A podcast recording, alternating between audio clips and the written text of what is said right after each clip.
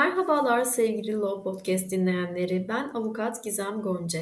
Bugünkü Law Podcast serimizde sizlere birliği temsile yetkili kılınma davasından bahsetmeye çalışacağım. Bildiğiniz üzere Türk Medeni Kanunu'nun 188. maddesinde birliği temsile yetkili kılınma davası detaylı olarak düzenlenmiştir. Öncelikle açıklama bölümünden kısa bilgi vermek istiyorum sizlere. Eşlerden her birinin ortak yaşamın devamı süresince ailelerin sürekli ihtiyaçları için evlilik birliğini temsil etme hakkı bulunmakta. Evliliğin anayasası olarak kabul edilen Türk Medeni Kanunu'nun 185. maddesine göre eşlerin birliği beraberce yöneteceklerine açıkça ifade getirilmiştir. Hayat ortaklığı kabul edilen evliliklerde bu ortaklığın yönetiminin de birlikte olması eşler arasındaki eşitliğin doğal sonucudur. Kanunda aksine bir hüküm olmadıkça eşlerden her biri diğeri ve üçüncü kişilerle her türlü hukuki işlemi yapabilir. Evlilik birliğinin tüzel kişiliği bulunmadığı için bir yasal temsilci tarafından temsili de mümkün değildir. Bu sebeple eşlerden her birinin ortak yaşamın gereği olarak evlilik birliğini temsil etme hakkı vardır. Kadın erkek eşitliğini sağlamak üzere eski Türk Medeni Kanunu'nda yer alan koca birliğin reisidir hükmü kaldırılmıştır ve bu surette evlilik birliğinin yönetiminde eşlere eşit söz hakkı tanınmıştır. Evlilik birliğini eşlerin birlikte yönetmeleri esası da ayrıca benimsenmiştir. Birliğin yönetimi ise birlik adına işlem yapmayı, birlik adına işlem yapma ile temsili gerektirmektedir. Eşlerin evlilik birliğinin temsili açısından bir takım esaslar vardır. Bu esaslar nelerdir? Ailenin ihtiyaçları esası mevcuttur. Her türlü iki işlemi kapsaması mevcuttur ve müteselsiz sorumluluk esası geçerlidir. Ayrıca kişiye sıkı sıkıya bağlıdır ve mal rejimi sözleşmeleri ile değiştirilemez ve dava konusu da ayrıca yapılabilir. Bunlardan tek tek bahsetmek istiyorum. Ailenin ihtiyaçları içindir konusuna gelecek olursak, evlilik birliğinin temsili kural olarak evlilik birliğinin olağan ihtiyaçları için gereklidir. Olağan ihtiyaçlar doğrudan doğruya evlilik birliğine özgü ihtiyaçlardan oluşmakta. Evlilik birliğinin ihtiyaçları ise üçüncü kişilerle yapılan işlemlerle karşılanmaktadır.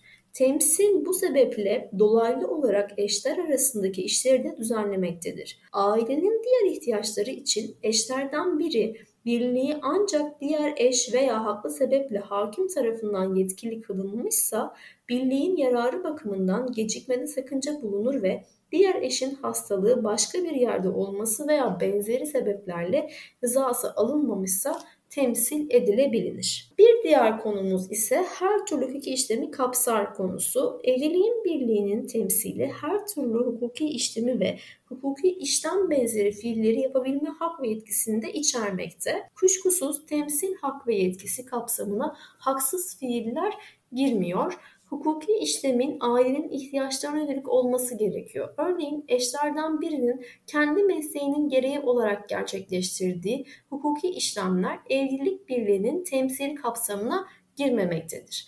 Evlilik birliğinin temsiline ilişkin yetki kanuna dayanan bir yetki olduğu için bu yetkinin kullanılması hem işlemi yapan eş hem de işlemi yapmayan eş için doğrudan doğruya hukuki sonuç doğurmaktadır. Dolayısıyla ortaya çıkan borçlardan işlemi yapmayan eş de müteselsil sorumludur. Bir diğer başlığımız müteselsilen sorumluluk esasının geçerli olduğu görüşü evlilik birliğinin temsil yetkisinin kullanıldığı hallerde eşler üçüncü kişilere karşı müteselsilen sorumlu olurlar ise de birlikte temsil yetkisi bulunmaksızın yaptığı işlemlerden ise kural olarak kişisel olarak sorumludurlar. Ailenin ihtiyacı dışında kalan hukuki işlemlerde işlemi yapan eş üçüncü kişilere karşı tek başına sorumludur. Bir başka ifadeyle anlatmam gerekirse diğer eşin müteselsil sorumluluğu bulunmamaktadır. Temsil eşlerden her birinin diğerini de müteselsilen sorumluluk altına koyacak şekilde hukuki işlem yapacak olması sebebiyle aile hukukuna özgü bir müessese olduğu kabul edilmekte. İşlemi yapacak olan eşe yetki verilmişse üçüncü kişilerle sadece diğer eşin sorumlu olacağına ilişkin anlaşma yapılabilir. İşlemi yapacak olan eşe yetki verilmemişse ancak üçüncü kişinin rızasının bulunması durumunda diğer eşin sorumlu olmayacağı öngörülebilir. Bir diğer konu ise kişiye sıkı sıkıya bağlılık ilkesi. Evlilik birliğinin temsili kişiye sıkı sıkıya bağlı haklardandır. Evlilik birliğinin temsili yetkisi miras yolu ile intikal edilemez. Evlilik birliğinin temsili devredilemez. Evlilik birliğinin yasal temsilci tarafından temsili de mümkün değildir. Eşlerden her birinin tek taraflı olarak temsil yetkisinden vazgeçmesi de mümkün değildir. Bir diğer konu mal rejimi sözleşmesiyle değiştirilemez olduğu. Mal rejimi sözleşmesinin kapsamında kural olarak eşlerin evlilik öncesi ve sonrası edindikleri mallar üzerindeki hak ve yükümlülükleri ile evlilik sona erdiğinde paylaşıma yönelik kurallar yer almaktadır.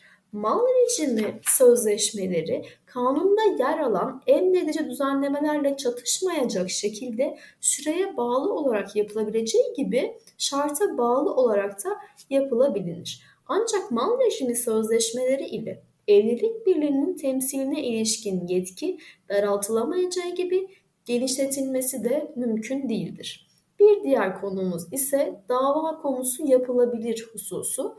Türk Medeni Kanunu'nda evlilik birliğini temsiline ilişkin olarak çıkabilecek sorunların giderilmesi, çözülebilmesi için değişik dava açma olanakları sunulmuştur. Evlilik birliğini temsile ilişkin açılabilecek olan davalar şu şekilde karşımıza çıkmakta. Birliği temsile yetkili kılınma davası, temsil yetkisinin kaldırılması davası, temsil yetkisinin sınırlanması davası, temsil yetkisinin geri verilmesi davası. Bir önceki Law Podcast serilerimizde sizlere bu davalardan bahsetmeye çalıştım. Dilerseniz ihtiyaç halinde dinleyebilirsiniz. Ben size örnek olması açısından ailenin sürekli olmayan ihtiyacı için yetkili kılınması davasından bahsetmeye çalışacağım örneklerle birlikte. Öncelikle siz bu davayı nerede açmalısınız? Hangi mahkemede bu dava açılmalı? Ondan bahsetmek istiyorum. Sizin bulunduğunuz bölgedeki aile mahkemesinde bu davayı açma hakkınız bulunmaktadır. Eğer bulunduğunuz bölgede aile mahkemesi yoksa o zaman Asliye Hukuk Mahkemesi de aile mahkemesi sıfatıyla iş bu davayı incelemektedir. Siz dilekçenizi hazırlarken mutlaka davacı varsa vekiliniz davalı ve dava konusunu detaylı olarak yazmalısınız. Benim size vereceğim örnekte dava konusu ailenin sürekli olmayan ihtiyacı için yetkili kılınma davasıdır. Öncelikle davanızda dayandığınız olaylar nelerdir? Bunlardan kısaca bahsetmelisiniz. Örneğin davalı ile 1985 tarihinde evlendik. Bu evliliğimizden iki tane müşterek çocuğumuz dünyaya gelmiştir. Tarafların ortak çocukları küçük Selim'in okuduğu okul tarafından çok uygun koşullarla sadece başarılı 3 öğrenci için öngörülen yurt dışı eğitim olanağı verilmiştir okul yönetimi tarafından anne ve babanın birlikte müracaat koşulunun yerine getirilmesine kendisi de geçici olarak yurt dışında olan davalı tarafından anlamsız bir şekilde karşı çıkılmaktadır. Haklı sebepler bulunmadığı halde ailenin sürekli olmayan belirli ihtiyacı için diğer eş tarafından yetkilendirme yapılmaması durumunda öncelikle hakimin müdahalesinin istenebileceğinden hakimin müdahalesini isteme zorunluluğunun hasıl olduğunu yazmalısınız. Benim size verdiğim örnekte müşterek çocuğun yurt dışında okuması için tarafların yani anne ve babanın ortak bir